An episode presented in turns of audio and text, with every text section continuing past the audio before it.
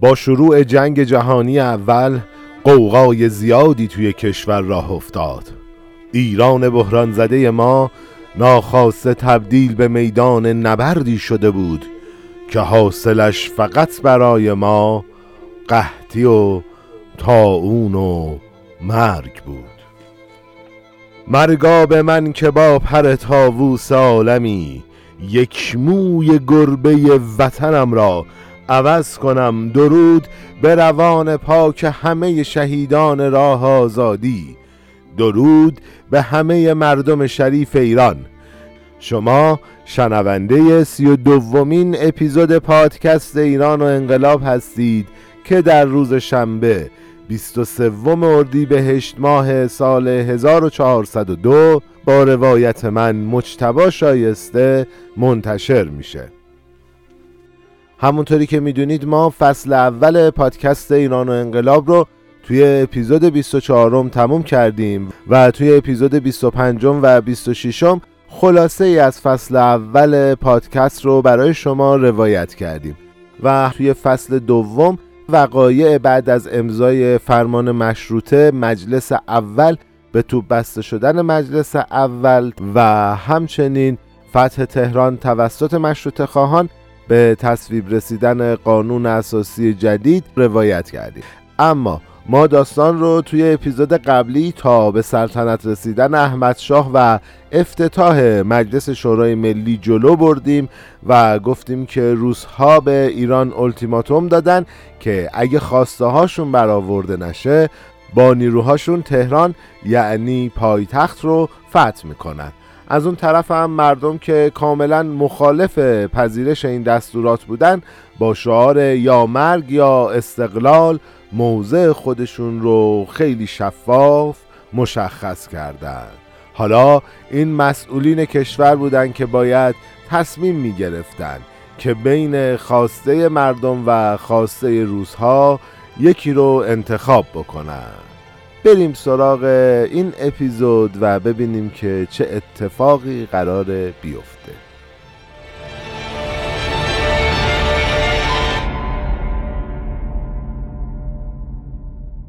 خب یادمونه دیگه چی گفتیم؟ تاریخ نشون داده که حاکمای ما هیچ وقت به خواسته های مردم گوش نکردن و بین کار درست و کار راحت همیشه کار راحت رو انتخاب کردن. حالا به نظرتون این دفعه چه اتفاقی افتاده؟ من یه چیزی رو بگم واقعا حالا جلوترم میریم سر هم تو همین جنگ جهانی اول هم جنگ جهانی دوم همیشه حاکمای ایران سمت اشتباه تاریخ وایسادن و رفتاری کردن که به صلاح مردم نبوده و به صلاح قدرت خودشون بوده. بگذریم بریم ببینیم که چی در انتظارمونه. نخست وزیر وقت یعنی سمسام السلطنه کابینه و یپرم خان با این تصور که روسها پایتخت رو اشغال نکنن و با توجه به نیروهای قفقازی که تو اختیار داشتن تصمیم گرفتن که التیماتوم روسو قبول کنن.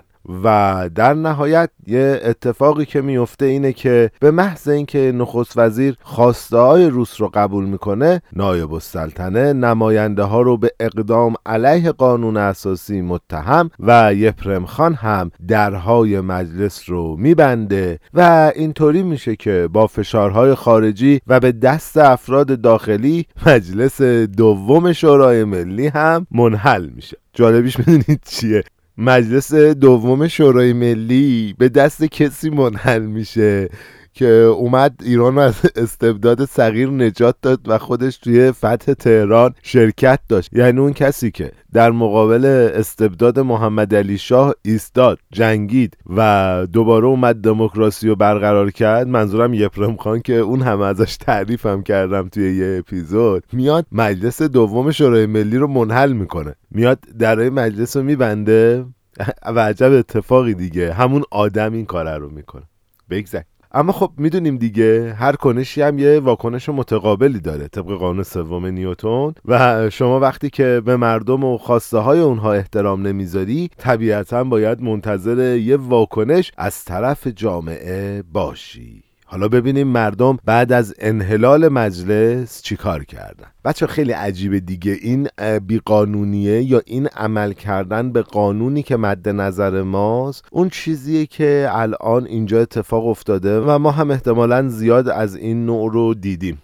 بگذریم. کتاب میگه انحلال کشور توسط روسها و انگلیس آغازگر اعتراضات توده ای بود. حالا یعنی چی؟ یعنی اعتراضات عمومی. اینجوری شروع شد که علمای نجف و کربلا مردم رو به تحریم عمومی و همه جانبه کالاهای روسی دعوت کردند. و توی تهران هم تظاهر کننده ها و ویترین مغازهایی که اجناس روسی میفروختند رو شکستند یادمونه دیگه یکی از این هنرمندا یک ویدیویی توی اینستاگرام گرفت و یکی از اجناس روسی رو زد شکوند و گفت من طرفدار اوکراین. بگذریم بگذریم. یه گروه دیگه ای از مردمم با زرنگی از فروش چای روسی جلوگیری کردند و یه افراد ناشناسی هم یه تاجر معروف که هوادار روس بود رو کشتن. توی شهرهای دیگه هم اوضاع خیلی فرقی نداشت. تجار شیراز برای دریافت سپرده هاشون به بانک شاهی هجوم بردن و توی تبریز هم یه زد و خوردی بین سربازهای روس که شهر رو اشغال کرده بودن با پلیس شهری در می‌گیره؟ نتیجه اینها باعث میشه که نماینده حاکم خودکشی کنه و علنا چهل و چهار نفر از مشروط خواهان هم اعدام بشن. حالا من نمی‌دونم نماینده حاکم واقعا خودکشی کرده یا نه. حالا تاریخ دیگه. و این موضوع هم تو حاله از ابهام دیگه. چطور چهار نفر از مشروط خواه کشته شدن؟ بعد نماینده حاکم خودکشی کرده در صورتی که حاکم طرفدار روسه. بریم ببینیم چطوریه. البته این رو هم بعد اضافه کنیم که توی منابع دیگه داستان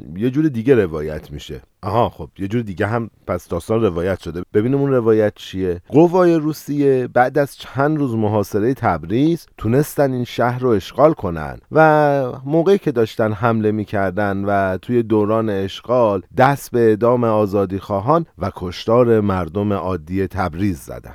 آمار دقیقی از کشته شده های مردم تبریز وجود نداره اما با این حال گزارش های مختلف تعداد کشته شده های تبریزی رو حدود 1200 نفر تخمین زدن. و من اینجا دوست دارم همون عبارتی که اول اپیزود میگم رو یک بار دیگه خطاب به این 1200 نفر مرد آزاده تبریزی کنم که درود به روان پاک همه شهیدان راه آزادی. این مردم مقاوم و شجاعی که برای حفظ و تمامیت ارزی کشورمون حاضر شدن از جونشون بگذرن و از خاکشون دفاع کنن.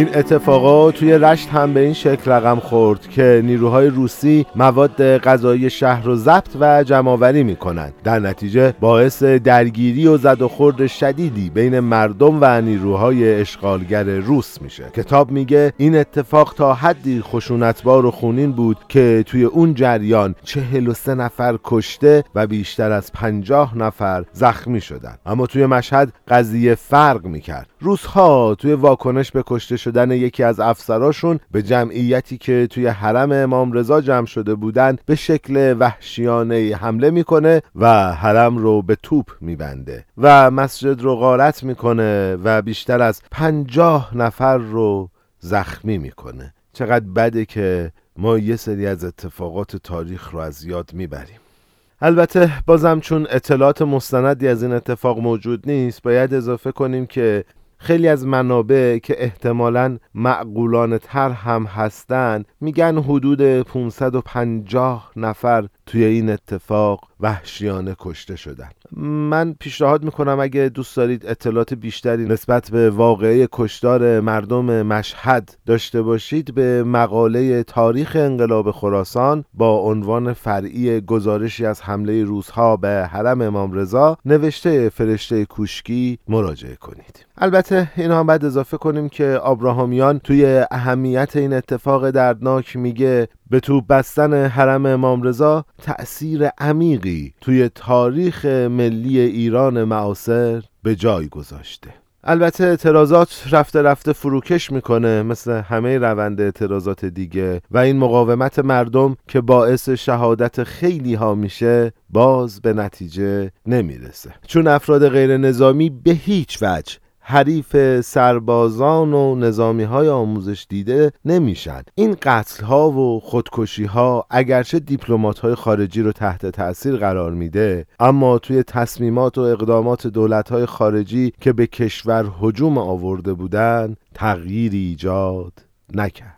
تحریما و اعتصابات مردم هم بیشتر به بازارهای محلی آسیب رسون تا اینکه بخواد اقتصاد کشور بزرگی مثل روسیه رو اذیت کنه. جدای از همه این موضوع ها کشورهای اشغالگر با خرید کالاهای محلی مهار راهزنی های روستایی محدود کردن هرج و مرج قبیله‌ای و بازگشایی راه های اصلی تجاری و البته سرکوب شدید مخالفان اوضاع کشور رو آروم کردند در نتیجه مخالفت ملی با مداخله بیگانگان از مقاومت آشکار به خشم پنهان تبدیل شد. من یه دقیقه می‌خوام از فضای پادکست فاصله بگیرم. واقعا خود حال خودم خوب نیست این موارد روایت کردم. ببینید بچه ها اتفاقی که افتاد یک بار مشروطه میشه. برای این مشروطه شدن کلی خون ریخته شد تا اینکه بالاخره مظفرالدین شاه قبول کرد که امضا کنه و فرمان مشروطه امضا شد از زمان تأسیس مجلس مؤسسان تا مجلس شورای ملی خورده کشور دچار اتحاد میشه و اتفاقای خوبی میفته. بعد از اون دوباره مجلس اول شکل می‌گیره و خب محمد علی شاه مجلس رو به توپ میبنده و یه سری مسائل دیگه ای شکل می‌گیره که ما پای روس رو تو همه این اتفاقات می‌بینیم. روایت هم کردیم مثلا چیزی رو نمی‌خوایم بزرگ نمایی کنیم. روایت تاریخ. و دوباره هم مجلس دوم با هر سختی بعد از به توپ بستن مجلس دوباره شکل می‌گیره و کلی خون ریخته شد. یعنی هم از به توپ بستن مجلس که کلی مشروط خواه کشته شدن تا قیام مردم تبریز قیام یپرم خان قیام بختیاری ها همه اینها خونهای زیادی ریخته شد تا مجلس دوم شکل گرفت. همون کسی که باعث فتح تهران و از بین رفتن استبداد صغیر شد دوباره میاد علیه مجلس علیه دموکراسی کودتا می‌کنه. همون آدم. و مجلس دوم شورای ملی رو منحل می‌کنه. و اینطوری میشه که بیگانه ها میان روی کشور سوار میشن. مردم اعتراض می‌کنن. نتیجه این اعتراضا کشته شدن 1200 نفر توی تبریز و 550 نفر توی مشهد کشته میشن. ببینید مردم یه حرکت مدنی کردن. ما ایرانی ها از قدیم حرکت های مدنی زیادی انجام می‌دادیم. حرکت تحریم کالای روسی بود. ولی اون تحریمه فقط به بازارهای محلی آسیب رسون اقتصاد دولت روسیه تکون نخورد. از اون طرف مردم نمی‌تونستن با دست خالی جلوی نظامی های انگلیس و روس وایسن. و داریم می‌بینیم که بعد از این همه اتفاقها مردم دیگه نتونستن مقاومت آشکار کنن. اون تجمعاتشون اون اعتصاباتشون اون تحریم هاشون همه اونها دیگه قابل ادامه دادن نبود. از یه طرفی نیروهای نظامی خارجی سرکوب می‌کردن از یه طرفی دیدن که خب بازارهای محلی داشت ورشکست می‌شد. این مقاومت آشکار تبدیل به یک خشم پنهان شد. من با این خشم پنهانه کار دارم. از قصدم این یه تیکر رو جدا روایت کردم یه ریویو گذاشتم باهاش کار دارم.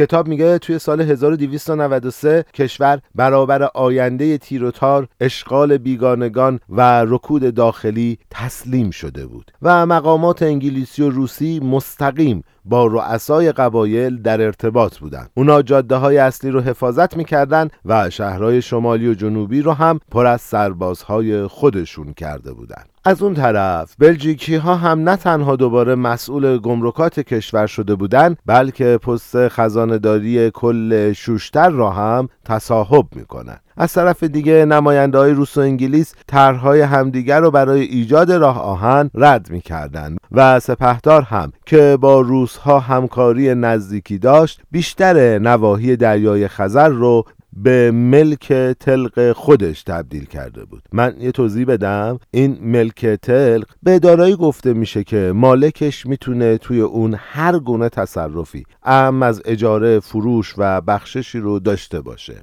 به عبارت دیگه سپهدار خودشو همه کاره نواحی دریای خزر می‌دونسته. بگذریم. ما می‌بینیم دیگه سیاستمدارایی که خودشونو مالک جان و ناموس و آزادی مردم می‌دونن.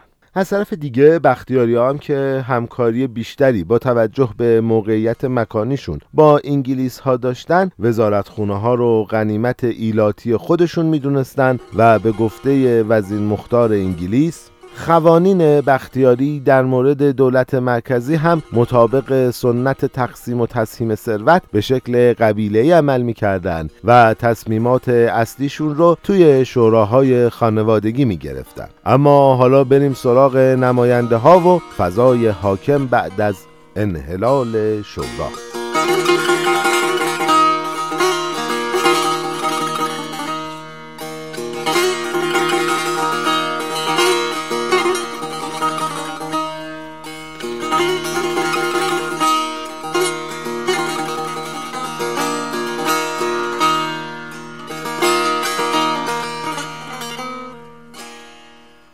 رادیکال ها هم روحیه و هم رهبرای خودشون رو از دست داده بودند. افرادی مثل تقیزاده، هیدرخان و رسولزاده توی تبعید بودن سلیمان اسکندری مساوات و بیشتر افرادشون به ایالات مرکزی که منطقه بیطرف حساب می اومد فرار کردند. من یه نکته ای رو بگم ما چون به منطقه مرکزی به عنوان قسمت بیطرف اشاره کردیم باید در رابطه با قرارداد 1907 اینجا یه صحبتی بکنیم تا بفهمیم موضوع چیه. توی قرارداد 1907 یا قرارداد سن پترزبورگ که توی 8 شهریور 1286 بین امپراتوری روس و امپراتوری بریتانیا منعقد شد ایران بین روسیه و انگلیس تقسیم شد. مناطق شمالی کشور به امپراتوری روسیه واگذار و مناطق جنوبی هم به امپراتوری بریتانیا می رسید منطقه میانی یا مرکزی به عنوان قسمت بیطرف شناخته می شد در نتیجه این عهدنامه شمال ایران به اشغال روسها در اومد و بعد از جنگ جهانی اول هم بریتانیایی ها با اشغال بوشه به سمت شیراز پیشروی کردند و مناطق جنوبی ایران رو به تصرف خودشون درآوردند. اینم بگم که ما فقط این توضیح خیلی مختصر رو دادیم تا بدونیم تقسیم بندی کشور توی زمان اشغال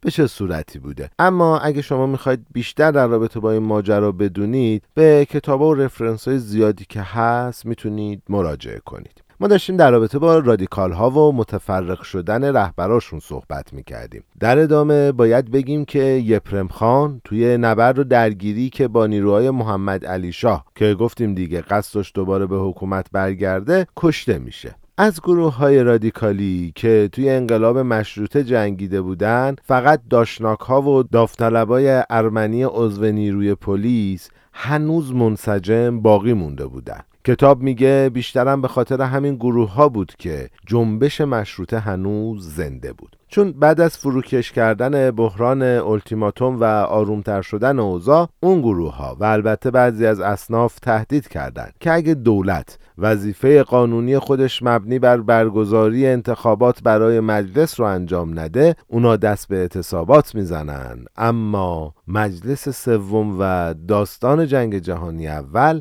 یه روایت جذابه که قرار در رابطه با اون صحبت کنیم.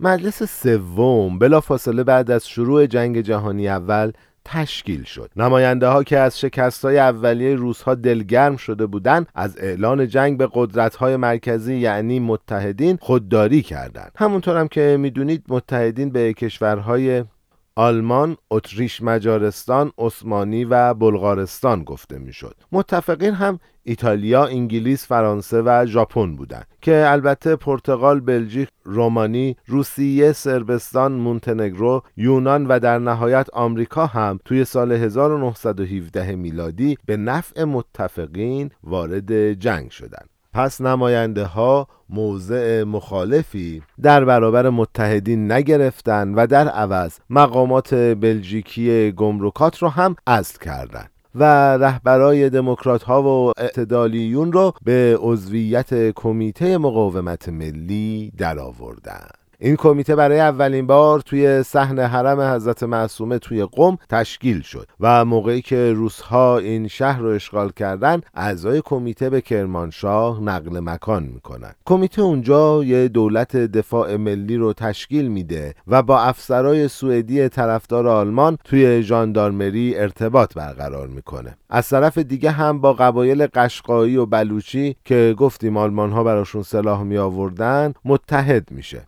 اما واکنش انگلیس در مقابل این تحرکات فراهم کردن سلاحهای جنگی برای قبایل خمسه بود که یادتونه دیگه توی اپیزودهای اول فصل اول در رابطه باهاشون صحبت کردیم. قبایل خمسه که فعالترین توایفشون بختیاری ها و اعراب تحت ریاست شیخ خزعل بودن با تشکیل نیروی پلیس محلی و به فرماندهی انگلیسی ها به عنوان پلیس جنوب ایران فعالیتشون رو شروع می‌کنن. انگلیس تو سال 1295 کرمانشاه رو تصرف می‌کنه و دولت دفاع ملی رو هم از بین می‌بره و خیلی از سران دولت دفاع رو به خارج از کشور و خیلی های دیگر رو هم توی هندوستان زندانی می‌کنه. از اون طرف توی شمال کشور نیروهای روس توی گیلان گرفتار چریک های کمیته وحدت اسلامی که به جنگلی ها معروف بودن میشه. کتاب میگه بیشتر اعضای اولیه این نهزت رو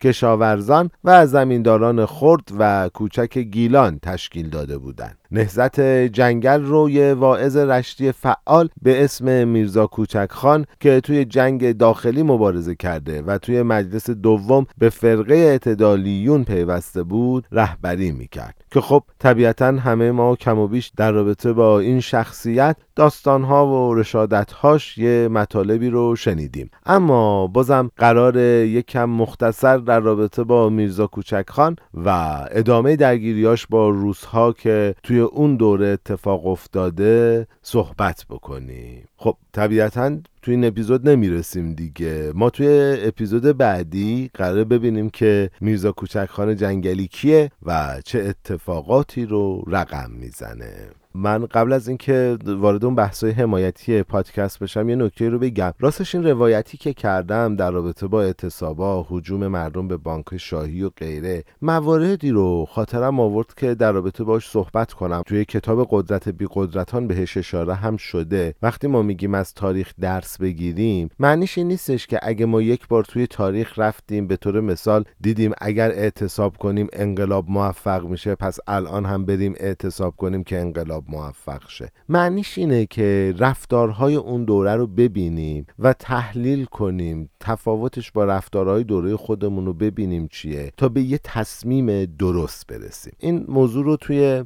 کتاب قدرت بی قدرتان بهش اشاره کرده. ما تاریخ نمی‌خونیم که تاریخ رو تکرار نکنیم. ما تاریخ می‌خونیم که از تاریخ درس بگیریم. خب ممنونم ازتون. از اینکه ما رو به دوستاتون معرفی می‌کنید. این روند ثابت اضافه شدن آدم ها نشون میده که شما دارید به دوستاتون ما رو معرفی می‌کنید و دوستاتون هم محبت می‌کنن ما رو subscribe می‌کنن توی Castbox در نهایت اینکه اگر می‌خواید که از ما حمایت مالی کنید عبارت حامی باش پادکست ایران و انقلاب رو search کنید. اولین لینک ما هستیم. اونجا می‌تونید به ما کمک مالی کنید. عددش واقعا مهم نیست اما مهمتر از همه این حمایت شما به ما انرژی میده و این انرژی خیلی جذابه برای ما. اگرم که خب از طریق صفحه هامی باش نمی‌خواستید حمایت مالی کنید می‌تونید به ما ایمیل بزنید و ما اونجا راه های حمایت مالی رو برای شما ارسال می‌کنیم. ما پادکست ایران و انقلاب رو داریم می‌سازیم برای سربلندی عزت و افتخار میهنم ایران. هنوز با همه دردم امید درمان است. که آخری بود آخر شبان یلدا. سوگند به خون همراهانم سوگند به عشق مادران. هرگز به تیغشان نمیرد فریاد جاودان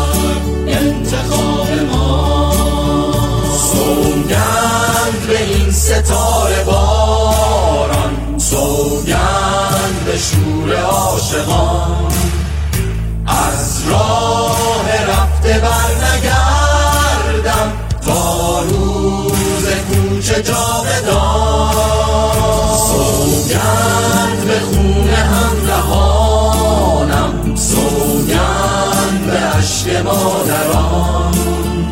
هرگز به تیغشان نمیرد. فریاد